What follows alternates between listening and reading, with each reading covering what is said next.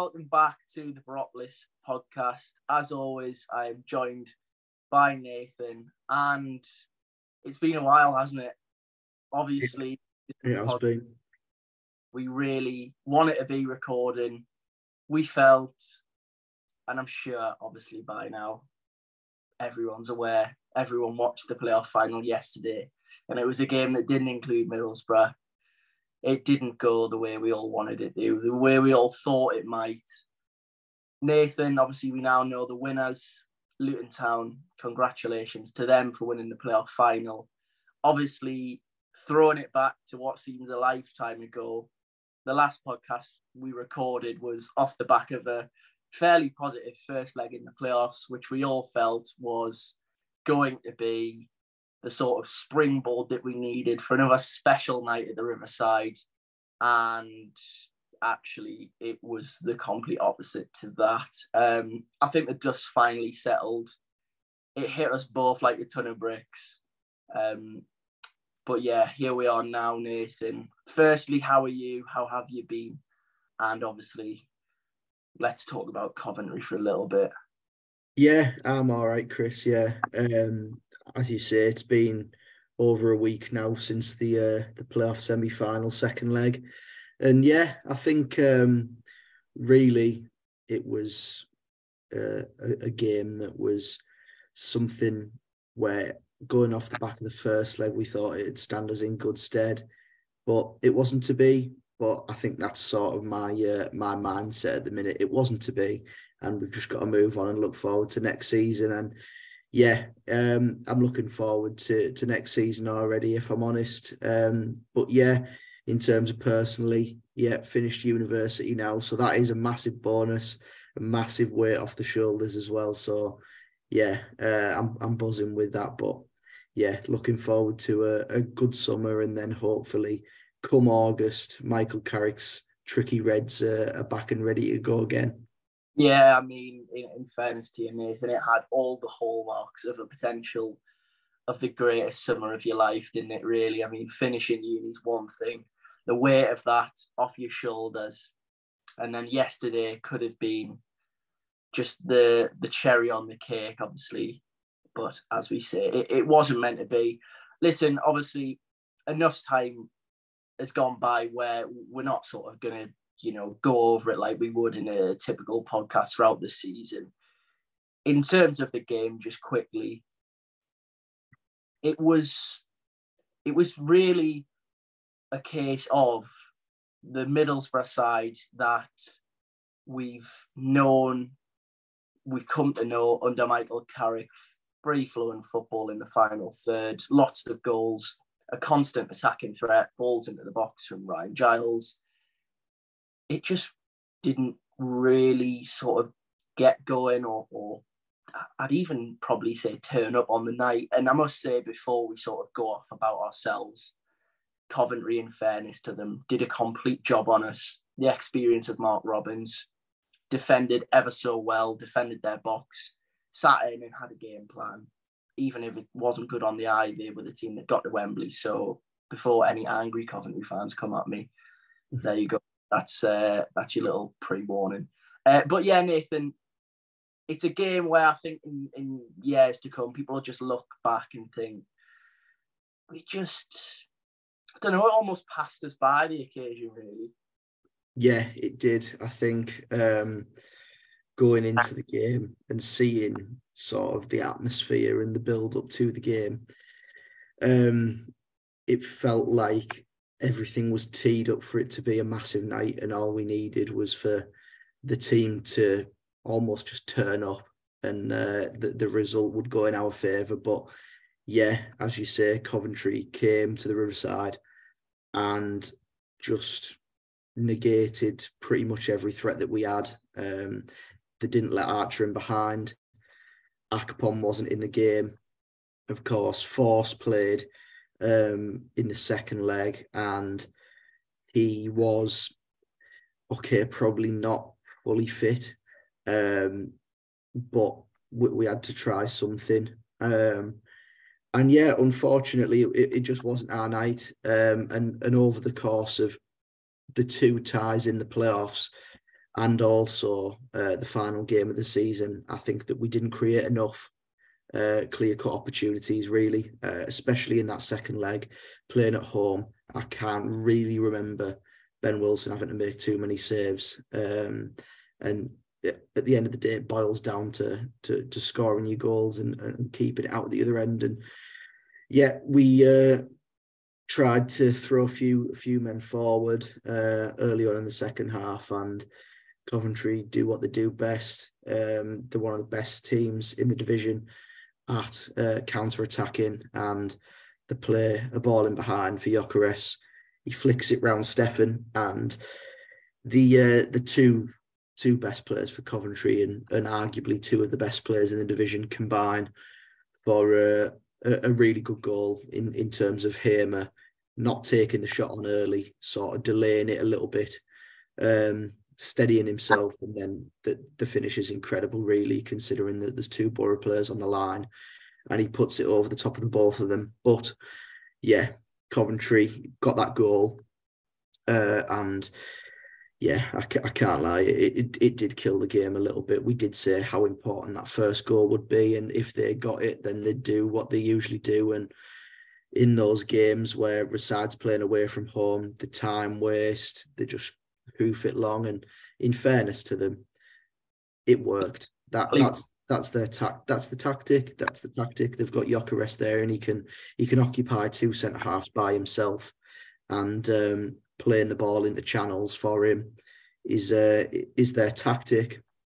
It worked really well, and I think something that I saw yesterday uh, in the build up to this playoff and uh, sorry in the build up to the playoff final, and also as it was going on, and a lot of people are are in there saying, "Oh, it's a missed opportunity. Look at the state of both these teams.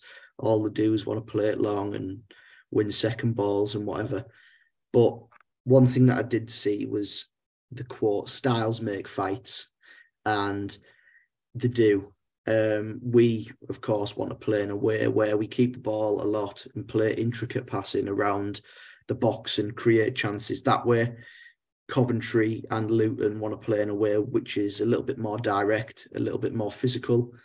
And in the end, uh, the physical uh, sort of attributes of Coventry came to the fore and they they were able to uh, outwit Middlesbrough that way. Um, and then yesterday, of course, everyone will have watched the playoff final to see what sort of went on, and you could see that Coventry were were, were completely just battered in that first half by Luton. Uh, a side that wanted to play physical against them, bullied McFadzean, um, and something that was quite interesting to see was the Coventry in the playoff final wanted to be a little bit more expansive, leave a little bit more space in behind. And I mean, it just goes to show what can happen if if there was that space in behind because Adebayo bullied McFadzean for the first goal. And uh, yeah, it just goes to show that uh,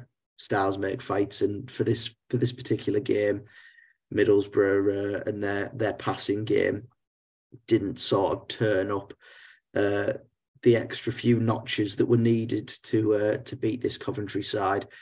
So yeah, unfortunately, it wasn't to be, but um, yeah, we'll uh, we'll hopefully have a, a good summer um, where a few more ideas are conveyed to the players of what to do in scenarios like that where a team is resolute to break down to a point where they're playing five at the back, four central midfielders, and one up front. Yeah. Um, and yeah, we'll we'll just have to see if uh, if we're able to do if we're able to compete in uh, knockout football um, in the future. But hopefully, we won't need that because we'll be lifting a trophy at the end of next season anyway. Yeah, that, that certainly sounds like an ideal scenario. I don't think I can do any more playoff heartbreak. I'd just like to have it wrapped up similar, similarly to uh, to Burnley and, and, and Sheffield United in the end. In fairness, who at one stage in the season you felt we were on the tails, and obviously that uh, quite ironically tailed off um, after that that dreadful afternoon in Huddersfield. Um, obviously just putting Coventry to bed now and sort of reflecting on the on the full season before we do that just to sort of emphasize how much of a of a typical Boro moment in history this may well mm-hmm. well it is let's be honest and people will look back on it like that. It ended nathan that we were the only side with home advantage in the second leg not to advance and we were also the only team out of all of the playoffs to not score a goal. So if ever we needed a sort of Grant Leadbitter staring at Norwich lifting the trophy type moment, or I guess that's a moment in itself that we failed to produce. But uh, yeah, that's that's the sort of little stat that going into next season, that's got to be the only ambition to uh, to right those wrongs because yeah, typical Boro dear me, we we we signed up for a life of pain, didn't we? Really? Yeah, we did, and also in the last five playoff games that Middlesbrough were involved in, we haven't scored a goal. So uh, there's a there's another one for you. But yeah, yeah, like the lifetime of pain continues, but it doesn't matter. We'll be back, uh, and and and uh, it it makes the uh, the sort of moments of, of victory and promotion and and the highs it makes them higher when you experience lows um, and I wouldn't have it any other way because I was I was so proud of those players for, for what they've given us this season and uh, yeah I think I think a lot of fans in that stadium were uh, on that Wednesday night that that stayed back and applauded those players around the pitch because they, have given us a really, really good season. And uh, yeah, hopefully the building blocks are now in place for uh, an even more successful one next season. Yeah, absolutely. And obviously, the season that you've just talked about there, it, it started in real strange circumstances, didn't it? I mean, you look back now, and I think, to be honest, you go back to our first podcast of the season, everything still seemed to be up in the air up until really the transfer window slammed shut. I mean, we lost Marcus Tavernier on the eve of the season almost. Um, I think he was announced as a Bournemouth player actually on the day of the first game, or maybe it's the day after, which I mean was at that time an absolute hammer blow. I mean, some of the names that we were chasing there was bids being chucked in for Jorgen Strand Larsen, who quite hilariously turned out to be a massive flop really at Celta Vigo. Chuba Akpom was just a name that was filling a gap. Um, who else? Emil Riis, there was talk of big money moves for him. Alex Mowatt was going to be the, the saviour in midfield. Rodrigo Muniz was going to be the number nine that we'd craved for so long. And I mean, what transpired in the early part of the season was pretty much the baggage of, I think, a number of months, real sort of heads crashing together at, a, at sort of management and boardroom level. Chris Wilder, we know now, evidently was wanting to go in a certain direction. We all saw the names Dwight Gayle, um, and obviously some of the names that I've mentioned. I think Dwight Gayle was the one where David really McGoldrick as well. My goodness, yeah, ended up League One, albeit had a good season, but yeah, quite worrying thought really. Um, yeah, he was at a medical stage, I believe, and that one got sort of scrapped in the end.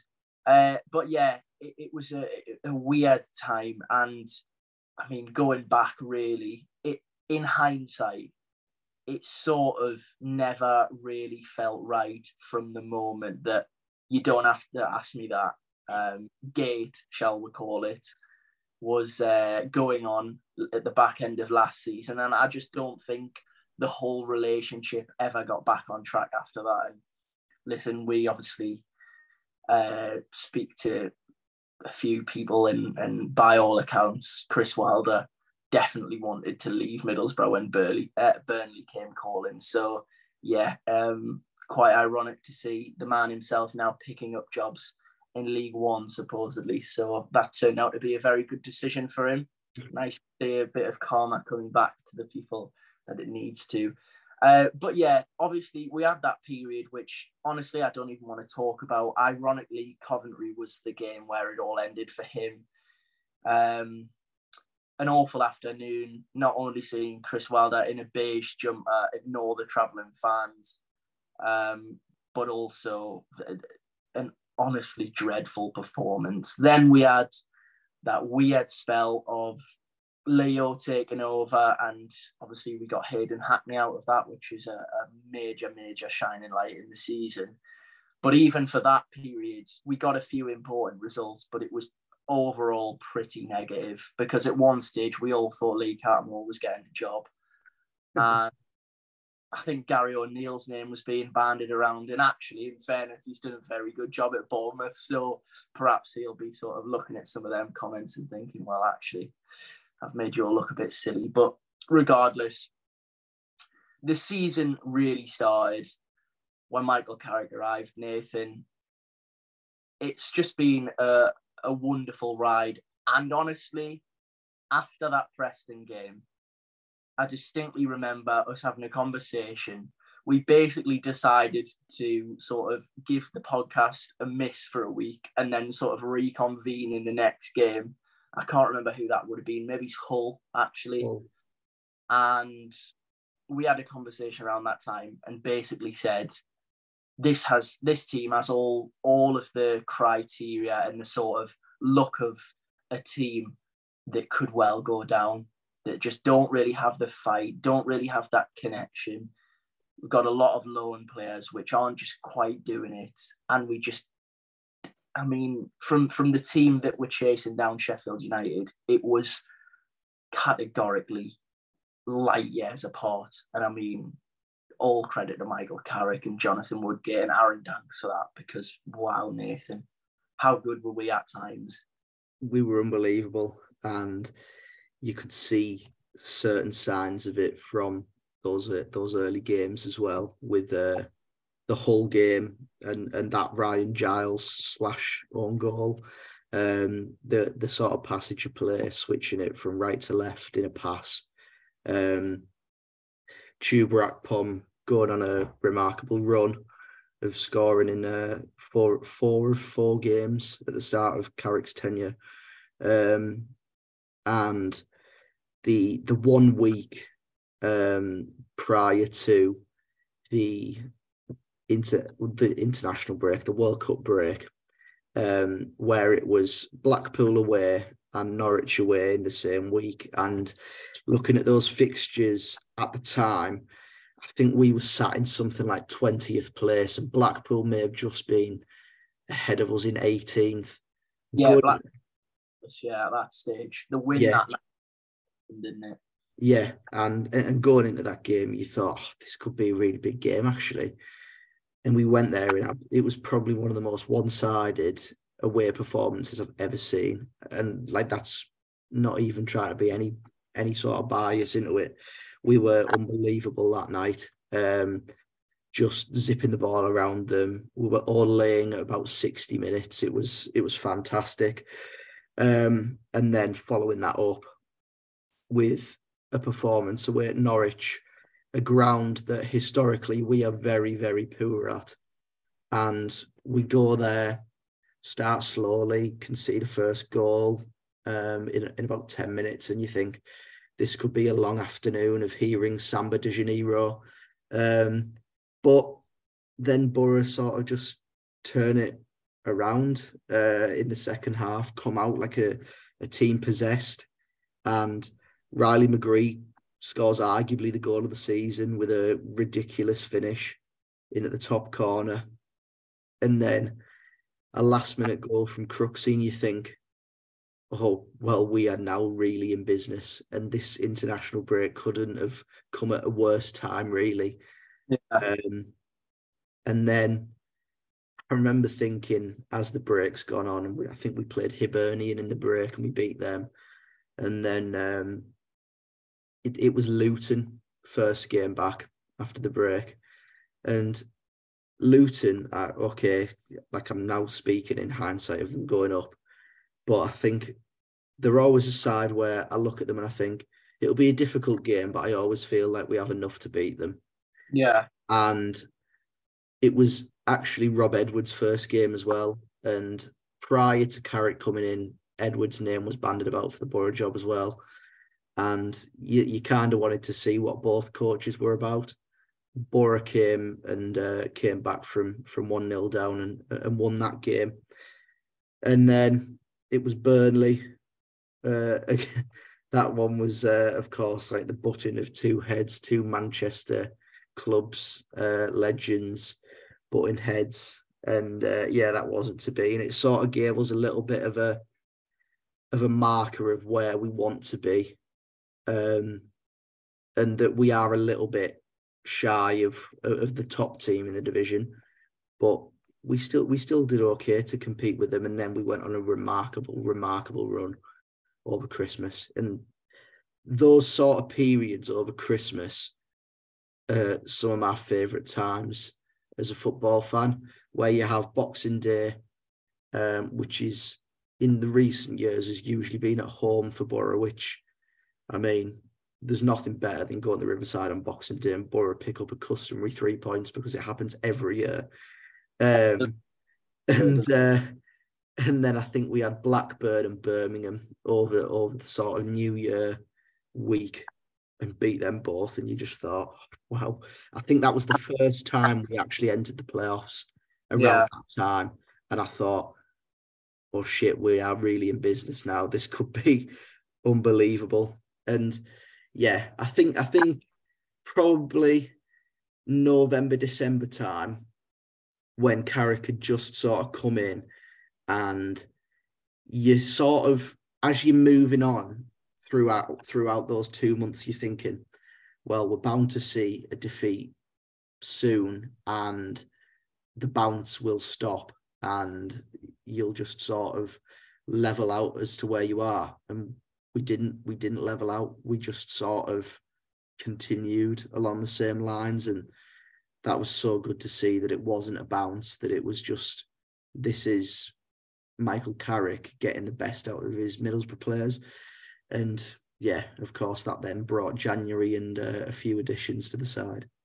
Yeah, it did, and obviously two huge loan signings. Obviously, the addition of Dan Barlaser as well, which I think, in fairness, at that stage, obviously, Hayden Hackney had emerged. We sort of knew that it was going to be ever so difficult for Barlaser to really stake a claim in that team because at that time, and obviously for the rest of the season, even up until Johnny Allison picked up that knock, it, there was really no opportunities, um, at least in, in the sort of so-called must-win games um, that Dan Barlaser was really going to get a sniff in midfield. But anyway, yes, the, the two loan signings, Aaron Ramsey on deadline day, wasn't it? And obviously Cameron Archer was in quite early on in the window. And remarkably, when you look back now, Cameron Archer, we had from the first week of January, and really he didn't start playing games until February, I don't think. Um, I seem to remember him coming on at Sunderland away on yeah. the right wing and looking decent, um, showing his pace off a little bit. And we all thought, yeah, it's about time. Obviously, the big tree had done his job as the number nine. And in fairness, obviously Birmingham away, that was his that was his real moment of the season, I guess. Um, yeah, and then Cameron Archer uh, come into the team. And at that stage, you really thought, after the next few games, got a few goals, and you really thought, right, that was sort of the final piece of the jigsaw in this team where Chuba's playing off him. We've got Riley McGree and Marcus Forss, um, who'd obviously had a change in role. Um, and and yeah, as I say, you, you were looking at that team and thinking, wow, God, this this it wasn't at the stage quite yet where we were we were up against so I say up against. It was never sort of I don't think it was ever within sort of one point, but we were growing into the chase of, of Sheffield United. Um, and then, I mean, we'll sort of, I almost want to talk about it in a separate way because spoiler, when we do our awards, that's my sort of performance of the season because, yeah, Sheffield United was a, a what performance. But yeah, we'll we'll go on to that a little bit later when we do our awards. But yeah, Aaron Ramsey comes into the team, and I personally felt that when Aaron Ramsey was in the team, I think it was around about the time we played Reading. We give them an absolute thumping at the Riverside. Um, and I thought that was the best football we were playing throughout the full season. There was a couple of game period where even when we were being set back, we'd follow it up with an almighty reaction. And having that interchangeable front three of Ramsey, McGree, and Akpom, or Ramsey, Forss, and Akpom, obviously behind um, Cameron Archer. It, it, it, was just goals, goals, goals, and something that, as you say, probably some of the most enjoyable football as a Middlesbrough fan because typically we don't really score goals and they were just coming in abundance. Um, and then obviously skipping forward a little bit, we get to the international break Huddersfield ruins the chances of any automatic promotion push. And then from that from that afternoon onwards, really, it was it was all about the playoffs. And obviously, in the end, momentum, injuries, sort of both played the part in really derailing the season. Um, in, in truth, and obviously we, we then found ourselves in the playoffs and listen we're not going to go back into that. We've already been down that route and uh, ripped the bandage off to talk about that. Um, but yeah nathan it, it was a, a roller coaster obviously a new manager. And in fairness the way i'm looking at it now is almost two separate seasons, almost three separate seasons in one. The sort of Wilder Leo era. Then we had Carrick's season, I guess, and then the playoffs are a whole different ball game anyway.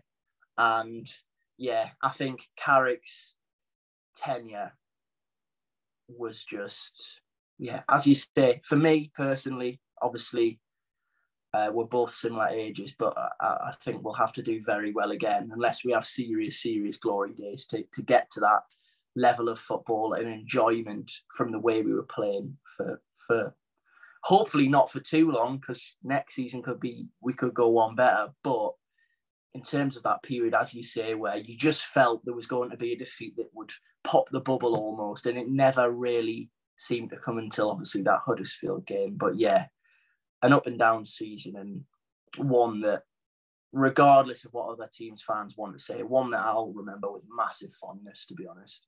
Yeah, it, it's certainly one of the seasons that I've had following Middlesbrough that I'll remember with a lot of fondness because of so many different things in terms of so many side stories that were going on um, as the season as the season was going on. But yeah, it was uh, a truly remarkable season and it gave me a lot of really good memories going and, and, and traveling uh, to and from home games, to and from away games, and uh, just yeah, um, doing everything Middlesbrough Football Club, recording this podcast, being joyous after wins. It was, it's been fantastic, and yeah, um, hopefully everything sort of stays in place uh, throughout the summer um, looking forward to next season and and hopefully we can give it a real good go again next season with a full season of Michael Carrick. Whereas you, you, there's always going to be that sort of what if moment. What if we had Michael Carrick from from the start of this season?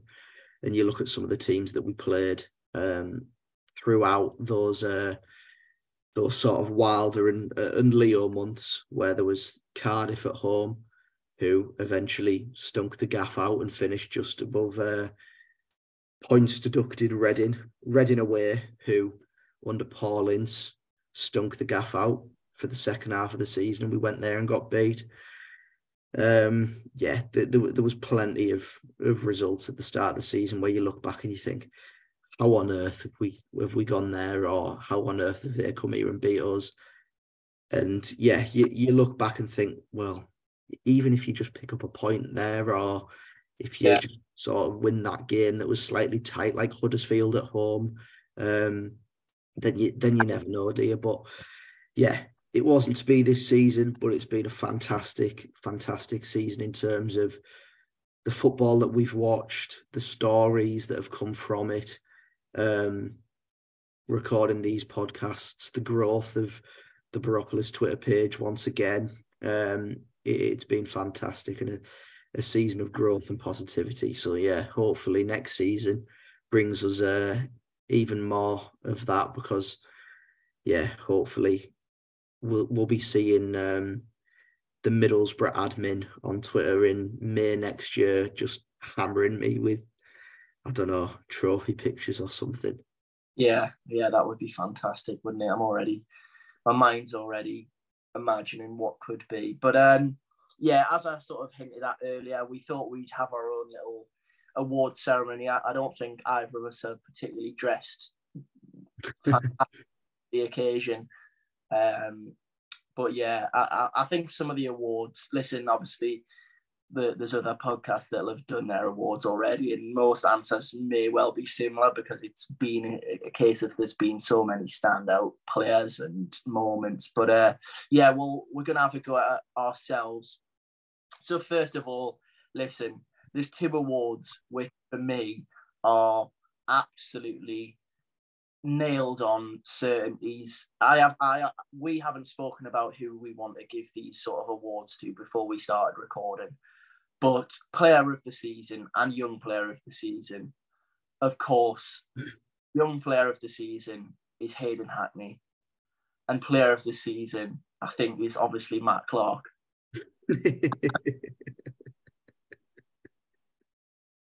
yeah, we knew it was coming. Knew it was coming with Big Clarky. But in all seriousness, uh, in all seriousness, what was he called? Baldini at the start of the season with yeah, his at Swansea. Swansea at home performance. We all thought we'd signed Beckenbauer. yeah, the, the bald Beckenbauer, I think people were banding around. So uh, no, I mean that that's a situation in itself which is sort of still it's a little bit unknown as to what's actually happened there. Um, but no, of course I am joking. Chuba Akpom player of the season, Hayden Hackney young player of the season. Narratives from the pair of them in, in the fact that it, it sort of just come out of nowhere. Obviously, Hayden Hackney, we all know, had a loan spell at Scunthorpe, who, I mean, you used the phrase stunk the gaff out earlier. They absolutely stunk the whole of the EFL out, got relegated. Um, and it was a bit of a treacherous loan spell, really. Hayden Hackney, I think, got suspended for spitting at someone, which when you watch him play now, is yes, he's he's a tough tackler, but I'd hope that he's learned from that. Um, and he comes in under Craig Liddle and, and Leo, and then never lost his place in the team. And I mean, what an impact Michael Carrick's had on him. Yeah, he's been he's been an absolute revelation since he came in. Really, um, next to Jonny Howson in there, I think that you'll be probably lucky to find a, a better sort of midfield duo in the division uh, than Hayden Hackney and Jonny Howson. And um, yeah, in the last sort of few months as well, you've seen that he can play a few different positions with him going and playing in that wide left role um, in the Norwich game. And then he played in it in the Hull game as well. So it shows that he can play a, a range of positions. And yeah, he's he's played particularly well in, in the middle of the park. And that is so difficult to do um, for, for, a young player as well to to come in and just sort of pick up the reins so easily uh, uh, and fit in so comfortably to a side that are playing in a in, in a sort of way that involves him a lot. Um, you look at playing out from the goalkeeper with Steffen knocking it into the middle of the park, and you, you you have to know as a midfielder where all your passing options are and where everyone is because they might they may cut passes out and things like that. And his decision making more often than not has has been fantastic. Um, I can't remember him really making too many uh, errors that have been sort of decisive in terms of conceding goals. but in terms of driving us forward as well, fantastic. Great at carrying the ball through midfield. We saw that in the uh, Sheffield United game uh, where he laid in Archer, um, and in the Cardiff game, which was after that, which he again laid in Archer. Um, and then yeah, he, he he's brought goals to his game as well in the last sort of few few months, especially with with the Norwich game and um, also the whole game as well. So yeah, we've we've definitely got a really good young player on our hands, and the hope is that we can keep him. I think that we will because um, he signed a new deal uh, at the club when when he'd sort of made his first few appearances, which which is massively important. It can't go understated that the club have acted really well there, tying him down to a long term deal. Um, and we're starting to see sort of a few daft rumours that teams in the Premier League are, are sniffing around him, which I, mean, no one's really surprised. He's performed really well, and of course, he's he's only 21 as well. So, yeah, he's he's making his way up uh, quite quickly, uh, and I think that another season in the Championship, playing for a side that are going to be dominating the ball very much so um, that that it'll only help to improve his development and the only sort of qualm uh, or negative that I have with Hayden Hackney's game is sort of his pet uh, being petulant at, at, at, times, just sort of kicking out at players. Just if he eradicates that from his game, I don't want uh, out of his game, Nathan. I like I like that about him. I mean, yes, okay, over the course of the season, he may well pick up quite a few suspensions, but yeah, he, he may grow out of it. But uh, it almost makes me like him a little bit more that he sort of, you know, if it's not going his way, he will just leave one in on someone. I quite like that. I'm not going to lie. Yeah, but you you don't know. I mean, at, at, at, one point or another, the EFL officials are going to get it right and send him off at some point. Um. So, yeah, and I mean, enough about them said the better. We're not discussing them in any awards because they're not winning out. But yeah, I'll, I'll let you uh, discuss Player of the Year, which obviously Clarkie's had a remarkable season. But no, go on, Chris. Yeah, no, obviously, I think we've we. It's almost we're at the stage now where we've spoken about it.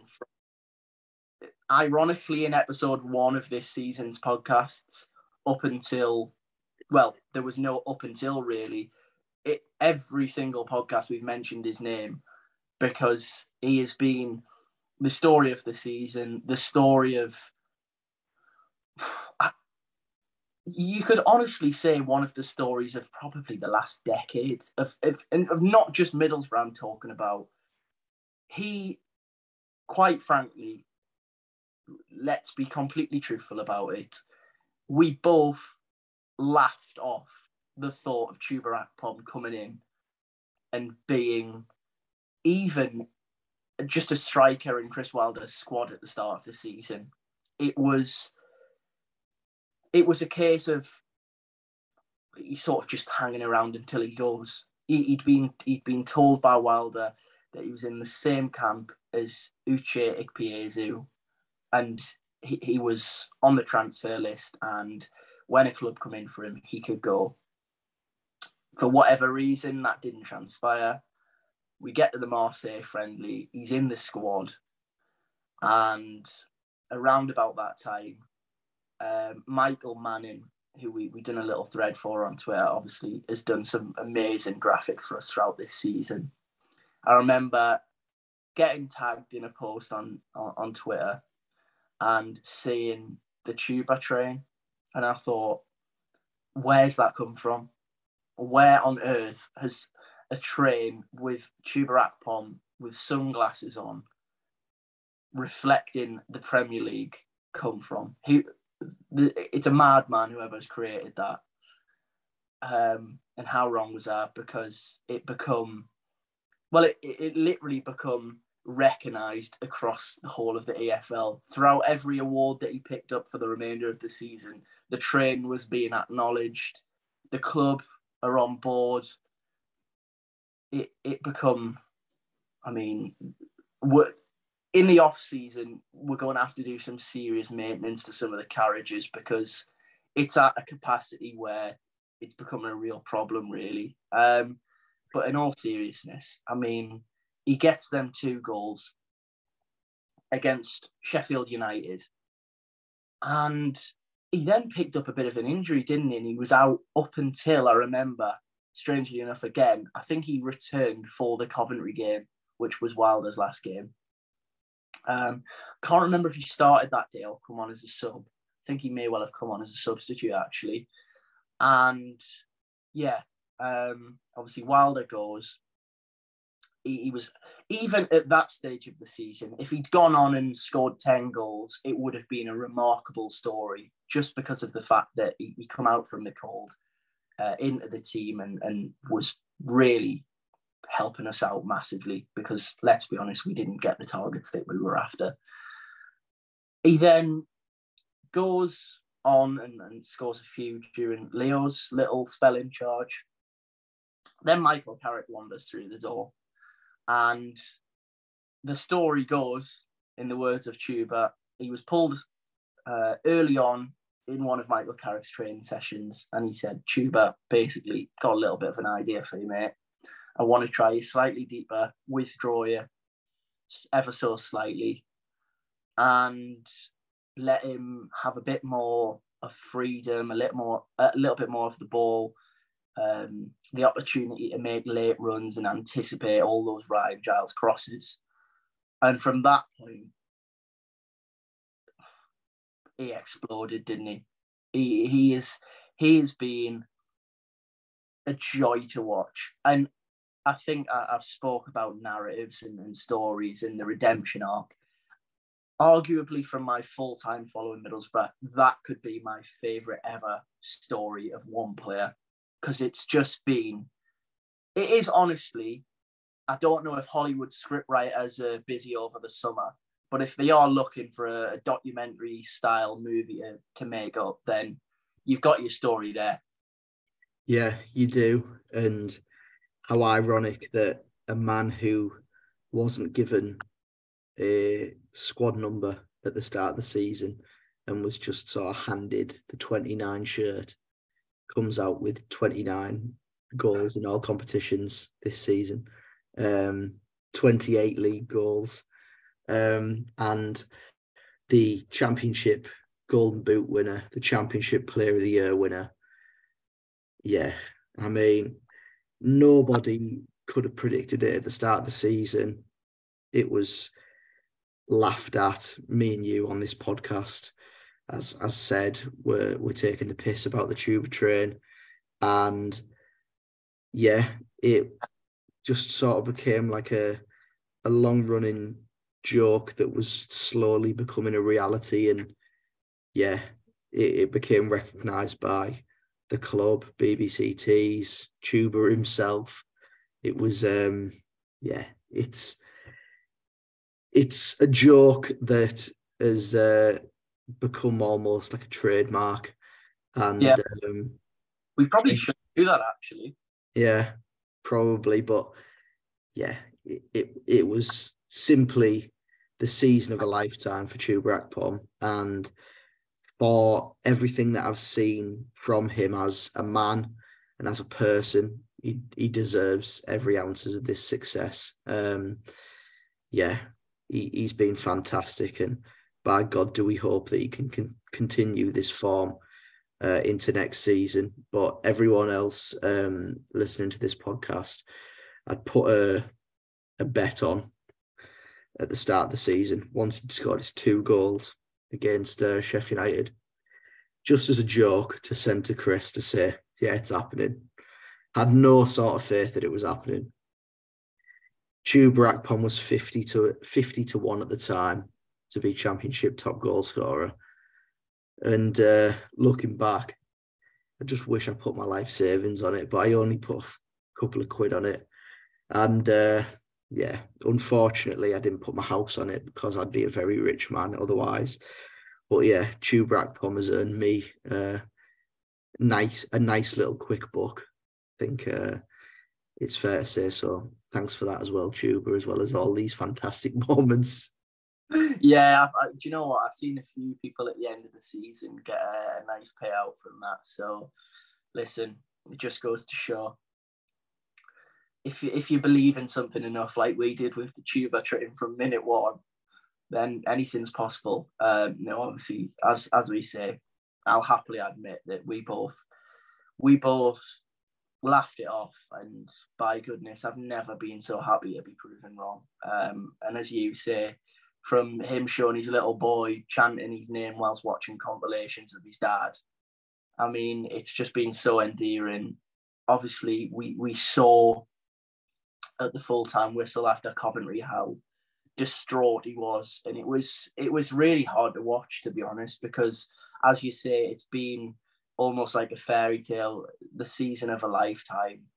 And I just really hope that if he does stay, it, it continues because I think it'll be a real shame, not only for us as fans, but for Chuba himself, where he, he just he, he spoke about it in his BBC Tees interviews and things like that that this season felt different. He was better in a better headspace mentally you know, just something just felt a little bit different for him and it, it just clicked. And obviously, he's had a very good team around him, but he's been the shining light, as I say. And uh, yeah, hopefully, Nathan, 28th of May today, the 29th of May tomorrow, which ironically is actually my birthday as well. if the club have got anything about them, on the 29th of the month, they will mark the day with a new contract for Boro's 29, who got 29 goals in the season, and get that announced on socials. Um, because, yeah, I mean, we're at the stage now where he is a wanted man by all accounts. I'm sure there'll be interest over the summer. And I just want us to stand stand firm because I, I think he deserves it. I, I think he deserves that team to be built around him over the summer and, and for him to have a, a another crack at, at, really having a go with Michael Carrick. And yeah, let, let's hope we keep hold of him and he extends his stay and, and fires us to a, a, promotion next season with even more goals. See if he can hit 30 next term. Um, but yeah, enough on those two. Nathan, um, I said it earlier, best performance of the season. We had quite a few. I went with Sheffield United away I mean, it was just one of them. Obviously, personally, for me at that time of the season, I was away, I was in Bali, um, set an alarm for, I think it was three in the morning or two in the morning um, over there. And by goodness, I've never been so happy to be awake at that time in my life. Um, it was a very strange experience, but what a performance the same night as the first Manchester City Arsenal game of the season as well. I seem to remember, and we had uh, we had a bit of a dual sort of monitor going on, one laptop and one iPad, and of course my eyes were, were firmly fixated on an absolute dismantling of that Sheffield United side. Cameron Archer, that was his real moment of the season where you thought, oh my god, we this is clicked into action here. Um, and at that stage, I mean, Sheff- Sheffield United, let's have it fair, and they can paint whichever picture they want now. And full credit to them, they, they held firm in the end, despite a little bit of a wobble, and got over the line. But on that night, they all thought, yeah, we're in bother here. We're in real, real big trouble. Jack Robinson was starting on his own fans. There was a few serious head losses. The away end was phenomenal. I was jumping around in Bali at God knows what time of the morning. And also, Nathan, uh, I believe you were in attendance that night.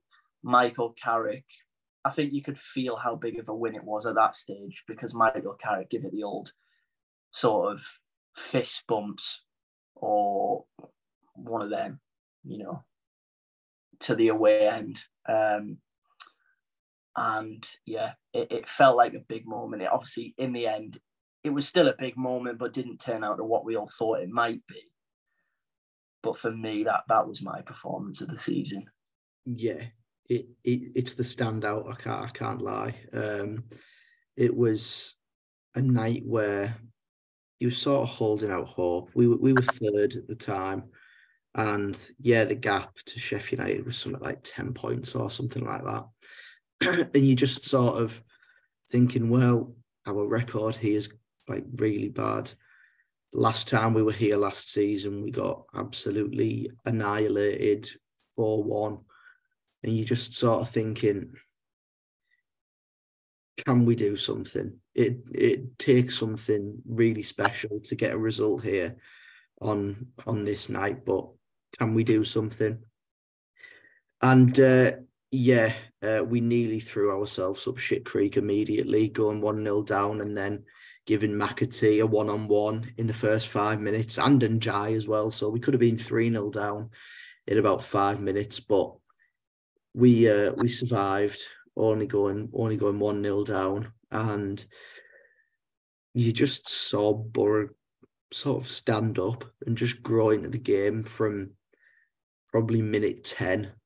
We were the better team, um, and we created a good few chances in the first half. Um, got that goal through Chuba, which again is probably one of one of my favourite goals of the season probably just because of the way that he sort of stands the defender up, sits him on his ass by shimmying, and then fires the ball in the bottom corner. And on the sky coverage, you could hear the net crack as he leathers it in the bottom corner.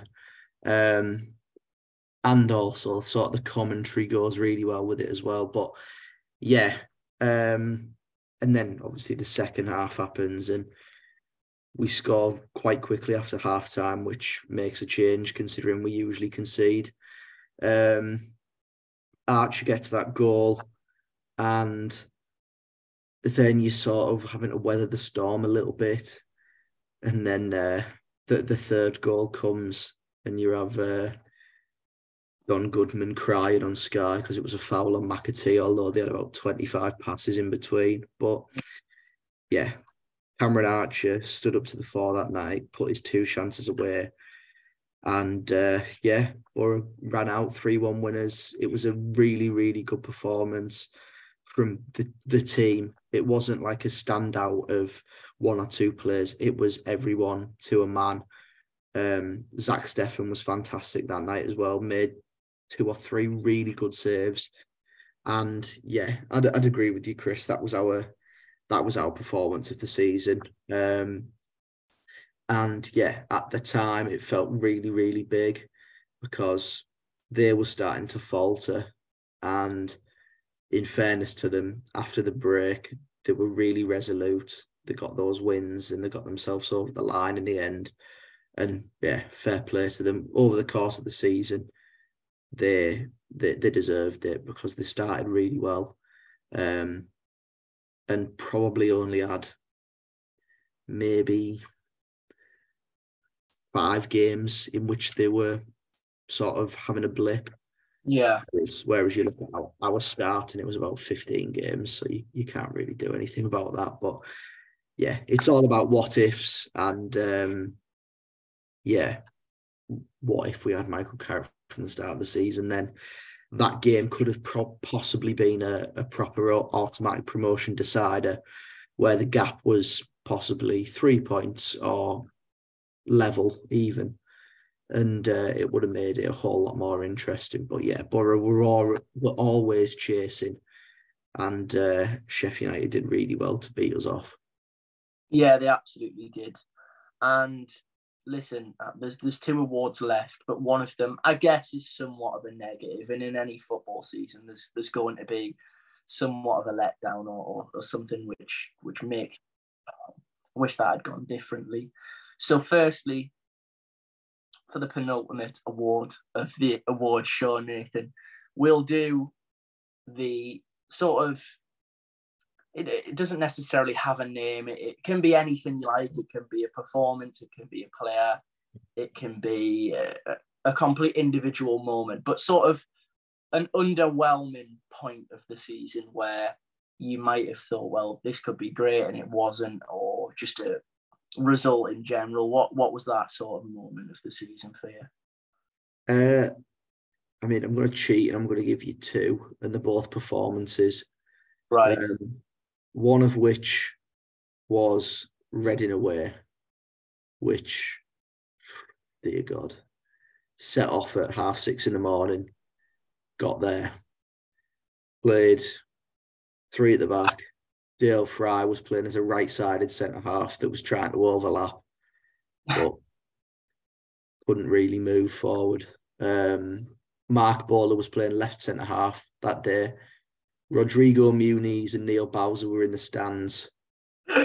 Sat in hands with his head in his hands. I've just remembered that moment. Um, and like, he's just looking and thinking, what on earth is going on? It, I think it was possibly September that where the game was. Um, and I mean, it's depressing enough going to Reading anyway because the, the stadium's like a morgue, but getting beat there as well. Oh god, it was horrendous. And I, I, I can't really remember having a shot either, really. Yeah, yeah, that, that's never good for an away game. But I seem to remember we also discussed the uh, an even bigger problem perhaps than the performance, and that is a serious problem because we were dreadful that day. I seem to remember you getting uh, paying about seven quid for a lukewarm beer, which you would Yeah. never out well. Yeah, uh, that was a that was also at Reading. Um, so yeah, I'm glad that that pointless club are not going to be in the league anymore. But it is what it is. Uh, and then my other moment of the season was Millwall away, which was Leo was in charge for that one, and at that time. I don't know what was possessing me to go to games, if I'm honest, because because at, at, at the time, I think that me, uh, well, I, I do know what was possessing me. It was because I, I like to go to games and like to tick off grounds, and I hadn't been to the den. But setting off again, daft o'clock in the morning to go to the den and looking at the league table, seeing Boro sort of in the bottom five. I can't really remember where we were. Um, Leo was in charge. Um, I think we just come off the back of, I think we played Birmingham and we beat Birmingham, and I thought, all right, well, you never know. Millwall at the Den. It'd be uh, quite good to see Leo patting the badge at, at the away end when we uh, win 1 0 after a goal off Jake Cooper's backside. But yeah, we were 1 0 down within five minutes from a deflected free kick. Um, and then the defending for the second goal was nothing short of cat- catastrophic, really. It was calamitous.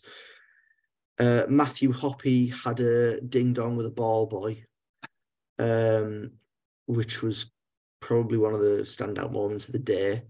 Yeah, Um, and at full time, just sort of seeing the away end and the people that were there that day.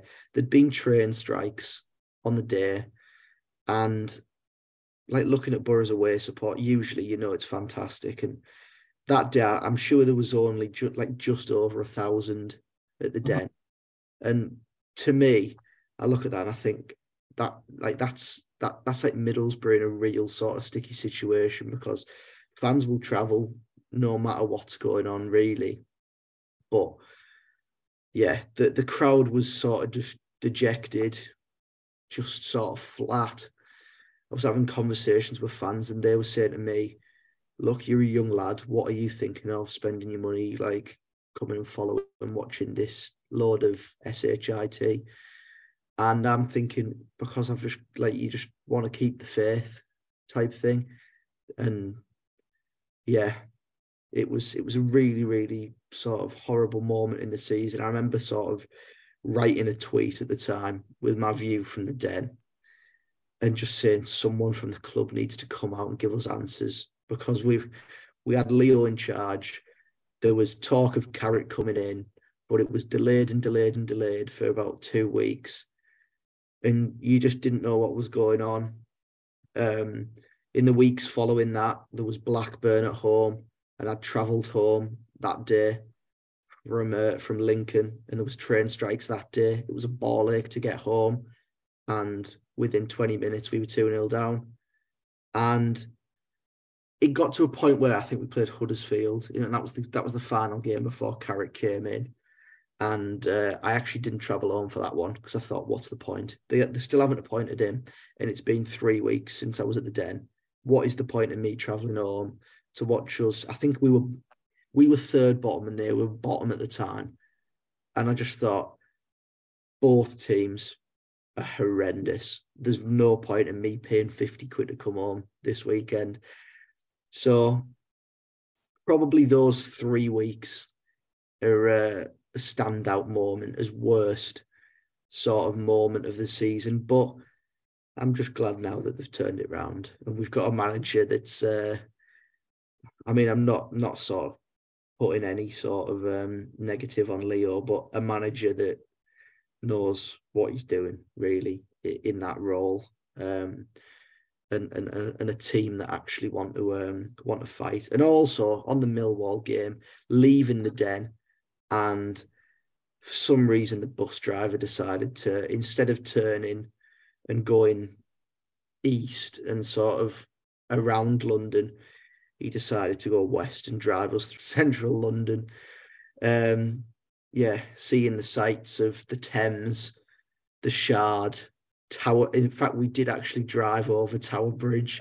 Don't know what the driver was thinking, but after a drab performance, yeah, I can't imagine that was um, anything that you'd signed up for.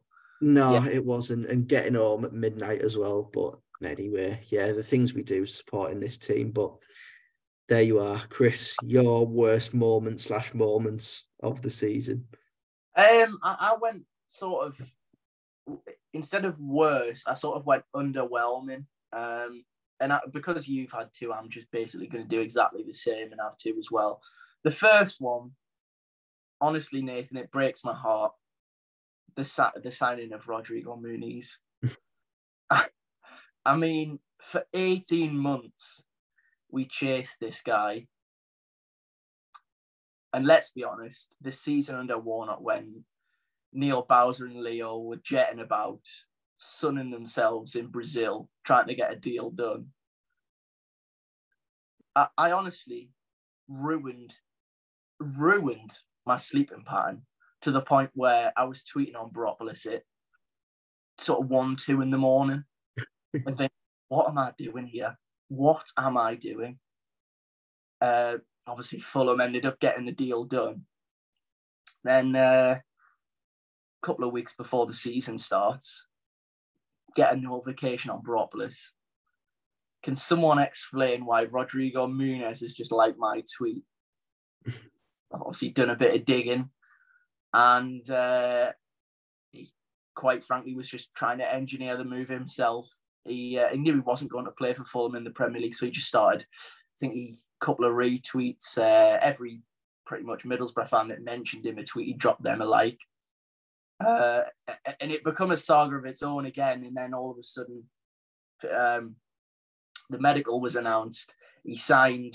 It was the sort of saga of all sagas, and it finally come to an end.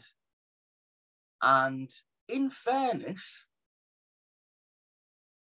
I thought he started off well. He had, I think, he come off the bench against God, this is really racking my brain now. He come off the bed, possibly Swansea. I want to say. I think he come yeah. off the. Yeah, because he started a fight, didn't he? When uh, Jones got Cabango sent off, and Muniz was right over there having a having a ding dong. And I thought, and I thought straight away. I tell you what, I, I like a bit of this. I, I was I was making claims on the podcast that he was going to be the number nine that uh, we were we'd been waiting for. Um, and then I think he, he got his he's got his goal against Watford, and then from that point onwards, it sort of just went progressively downhill from the moment where he tried to chip the Watford keeper from the halfway line at one-one, which then proceeded in Watford's attack and winner in the 93rd or 4th minute. And yeah, it was I mean, it, it, just turned out to be an absolutely dreadful loan spell for him. Um, and I, I, I, was really good that it worked out sort of the way it did because I had huge high hopes for him. Just from the transfer saga in itself, I thought, yeah, it's meant to be. And it just wasn't at all, was it? I mean, he spent the majority of the second half of the season not even in the squad. We tried to shift him in January and couldn't get Fulham to take him back to for him to go elsewhere. And yeah, uh, uh, by all accounts, a nice enough guy, even when he wasn't in the squad, still supporting the team and, and tweeting about us and things like that. He obviously come on for a cameo at Luton away, uh, got some minutes in a Middlesbrough shirt. We never thought we'd see him again. And then he, he's gone back to Fulham now. But God, a major disappointment. I really thought it was going to work out for him, Nathan, and it just didn't, did it? No, it didn't. And speaking about that Watford game, I was in attendance there as well. And uh, I had a Brazil flag with me uh, that day. Uh, when he scored, you best, yeah. believe, best believe I was flying down rows um, with this Brazil flag in hand, singing the uh, Rodrigo chant that sort of was doing the rounds at the time. And um, yeah, conceding in the last minute, tra- a bus journey home, home at five in the morning on a Wednesday morning. Oh yeah, nice one. But there you go, is what it is. Um, Rodrigo, we do wish it worked out better. Um, but yeah, be funny to see where he ends up um, at the start of next season. Just tell you what, he humdings of a move to Sassuolo in Italy or something like that. Yeah, possibly. And and do you know what? I, I must say this. Different people would say different things. I don't think he ever had a horrendous performance for us. He, he wasn't. I'm not saying he was a terrible footballer. I think in a different style, it, could potentially work out for him. But just obviously with the way things transpired, it, it turned out to be an absolute horrific low move for both parties. Um, and my other one, Isaiah Jones, Nathan, and looking back towards the back end of last season, it almost sort of started at the back end of last season, his sort of decline almost. And listen, I'll, I'll sort of say before we, we, we talk about him a little bit more that actually this can happen for young players. He burst onto the scene and then a lot of the time they have a dip in form. But from the Isaiah Jones, which we saw terrorizing championship defences and getting so many assists from the right, this season, similarly to to Muniz, there was a large spell where he, he, literally was not making squads. And we now know that he had a, a lot of personal things going on. And it, it, can't have been an easy season for him. But in terms of, of underwhelming, you even thought when when Carrick come in that, you know, originally before Wilder turned him into a right wing back, that he could be a winger. Um, and it just it just wasn't working for him, was it? And even when he come back into the squad and um, I, I think it was against, it was one of the Norwich or Hull games where he come Hull. off the bench. Yeah, yeah, Hull. And, and got those two assists, and we all thought, oh my God, you know, Forss has, has picked up a knock, but wow, if we can get Isaiah Jones back to what he was for the running, then I mean, we, we've struck gold here, really. But from that point, he just sort of failed to kick on. And now, obviously, there's been a few reports that Middlesbrough might look to cash in and even even his substitute appearance in, in the playoffs, it was in the second leg of the playoffs rather. It was it was really really poor. And listen, it, it's a difficult game to come on to uh, come on into rather, and obviously make an impact. But there was a few crosses where he just kicked it into the south stand. Um, and I hope, I really do hope, because we saw what he can do, that there's a player there, but I, I just don't know if that's a, a Middlesbrough's going to be the place for that player to, to get the best out of him. Um, I think the formation doesn't suit him at all. And I think actually, I, I was listening to the You Are My Boro podcast by the, the Northern Echo lads, Dom and, and Scott, yesterday. and they said pretty much they think that his position is a right wing back because actually he doesn't have amazing strengths in terms of winger attributes of, of taking players on he, and his final product is, is not great but then he's also not horrifically bad at defending. And i think having that bit of both where you know you can do almost half of half and half of each job uh, might suit him better. And yeah I, I think if i'm honest nathan I, I do think he'll go this summer. That's just my opinion. And yeah, it's it's sad because obviously um, a lot of Middlesbrough fans would have argued that out of Jed Spence and him, there was that massive argument that he's the better player, and we all had again massive aspirations from this season, and it just hasn't worked out. And I think if the club get a suitable offer, he will move on, um, which is which is sad. And obviously, in terms of Hayden Hackney, obviously he had a similar sort of Isaiah Jones, I should say, had a similar sort of skyrocket into being one of our integral players. And then we've seen what can happen to a player of that age this season. So hopefully it's not the same situation with Hayden Hackney. And I, I must say, I don't think it will. But yeah, Isaiah Jones, it's it's been not a great season for him. And although there's been off off the pitch things which, you know, we we hope, and obviously he's become a new father, which is I'm sure is, is very difficult at such a young age. But yeah, it's it has been disappointing. I would be lying if it, if I said it wasn't. Yeah, I think, of course, everyone was holding out hope that the sort of tailing off of last season was sort of just down to him just being fatigued. Really, um, he was the main man um, under Chris Wilder, um, and he was so important to the way that we played because down the left hand side, we didn't have the same sort of output or outlet down the left hand side. So more often than not, it was switching it back inside and switching it back out to him and just trying that way at the same time, constant. And it got to the point where teams were putting three players on him to mark him.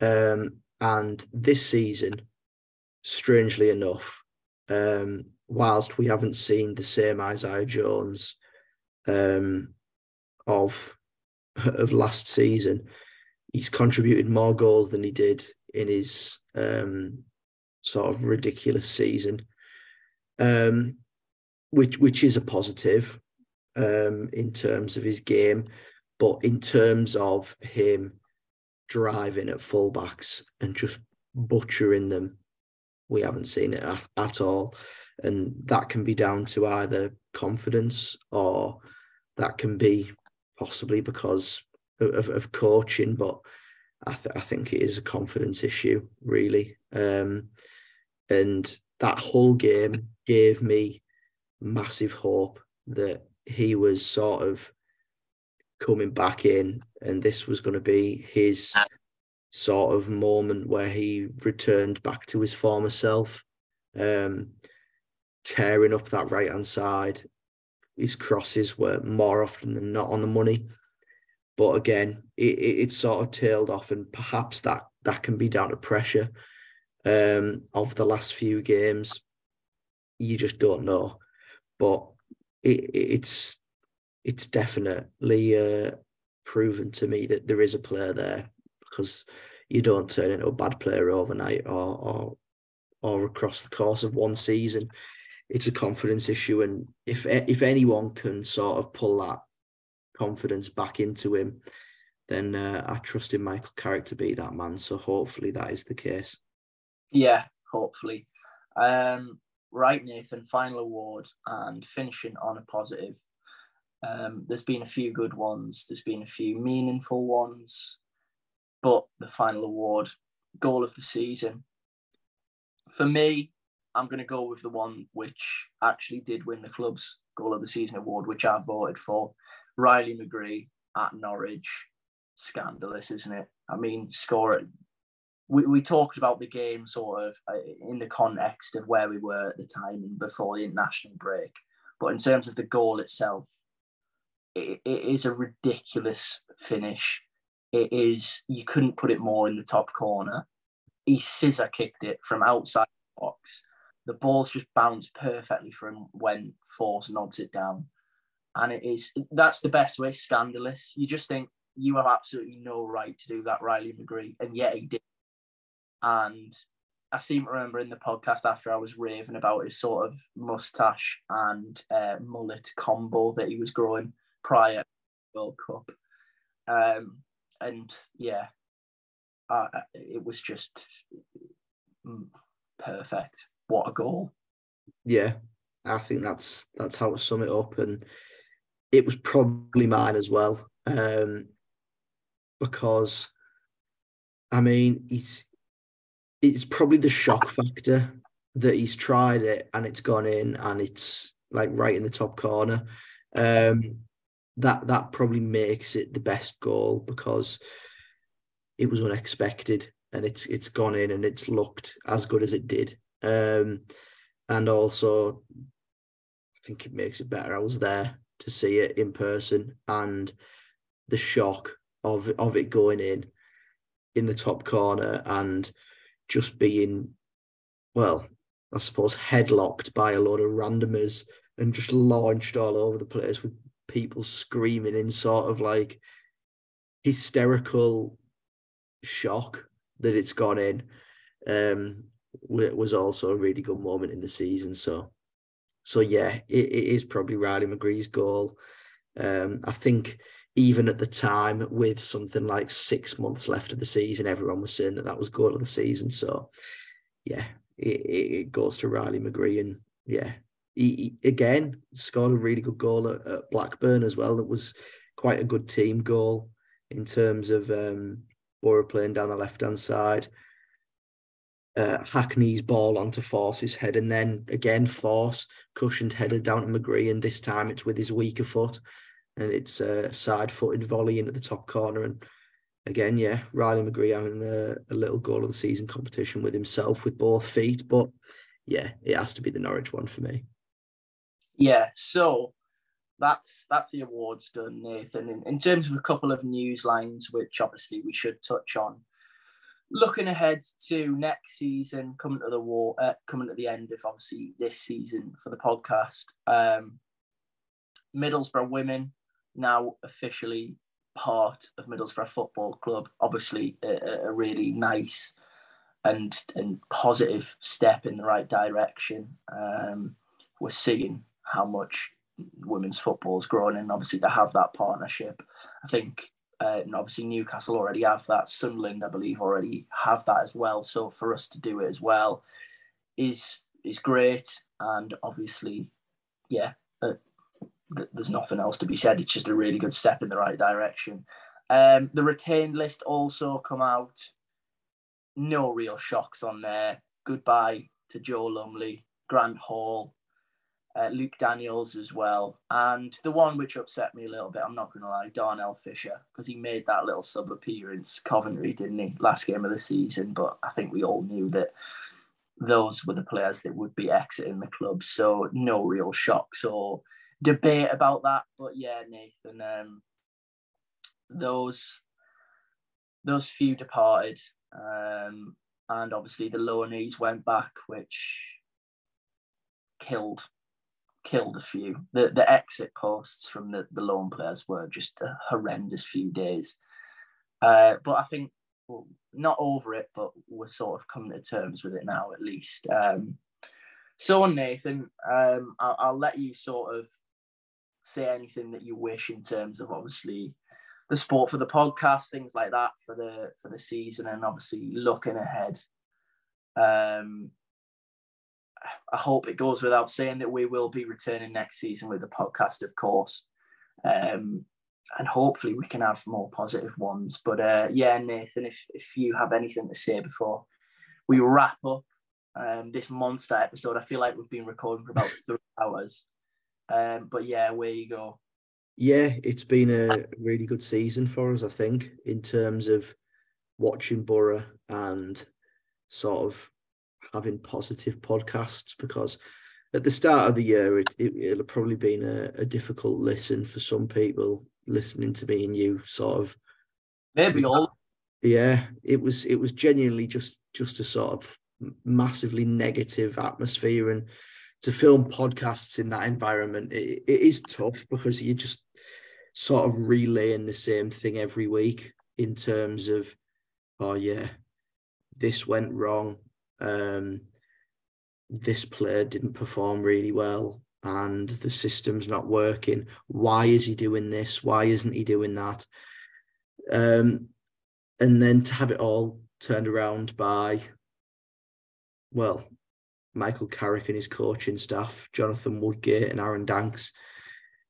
Yeah it, it made the season and recording these podcasts very very much more enjoyable. I think that's fair to say.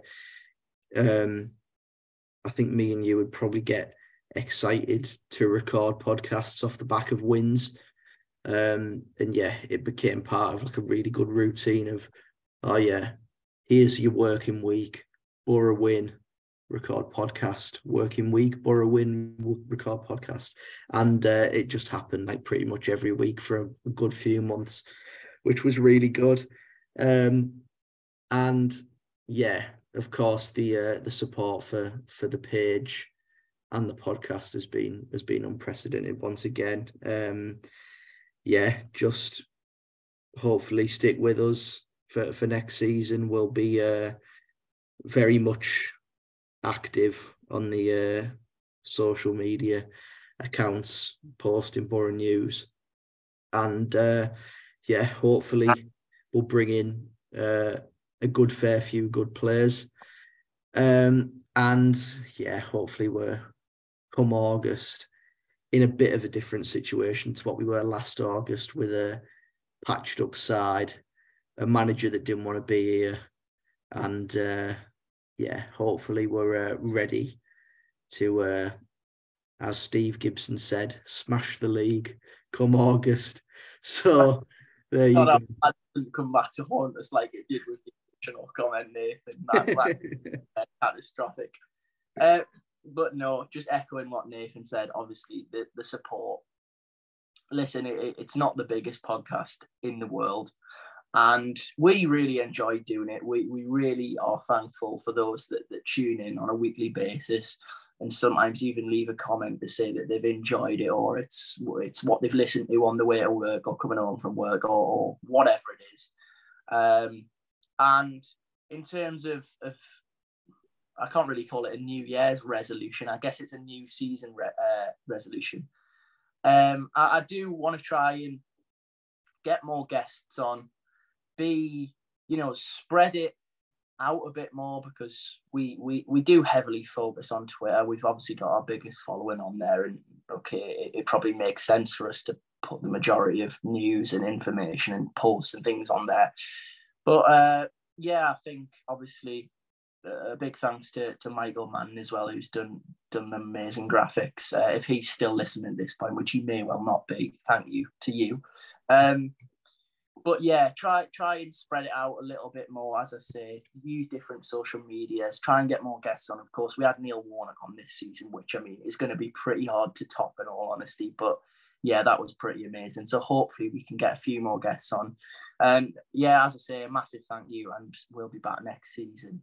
And hopefully, Nathan, it'll be a, a positive one, and uh, we we can have a a promotion special where we just get the beers out and just record for an hour and by the end of it can't speak, hopefully. It'd be ideal, wouldn't it? I think that is sound well, it does sound like a plan for uh we'll book it in for something like May the 8th or yeah. something like that. In, be- in between the uh promotion celebration at the Riverside and the open top bus around uh Dundas Arcade and uh, yeah, that'll be us. In fact, we'll do a live broadcast from Flares yeah. if we get, if we get promoted. If we got promoted, I honestly wouldn't rule out a live Twitter space in the middle of Flares dance floor. So yeah, look forward to that if we do get promoted. But yeah, as ever, thank you ever so much for watching and listening. Please on YouTube do subscribe, give us a comment, give us a like about ideas or anything for next season. We are completely open to all suggestions. Uh, by all accounts. Um, so do get in contact if, if you've got any recommendations for guests or anything like that, or how we can improve because we're always looking for ideas for that as well.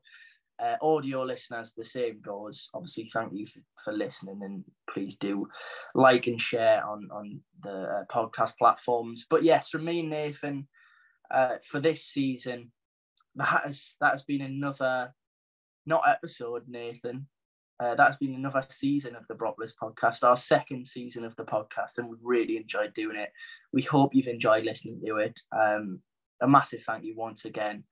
And uh, yeah, let's hope we've got some videos about new signings to make throughout the summer and hopefully some guests. And uh, yeah, hopefully you'll be uh, seeing or hearing from us soon. And obviously, as always, keep an eye on Twitter for any uh, for any transfer news that might be bubbling away. So yeah, thank you ever so much again.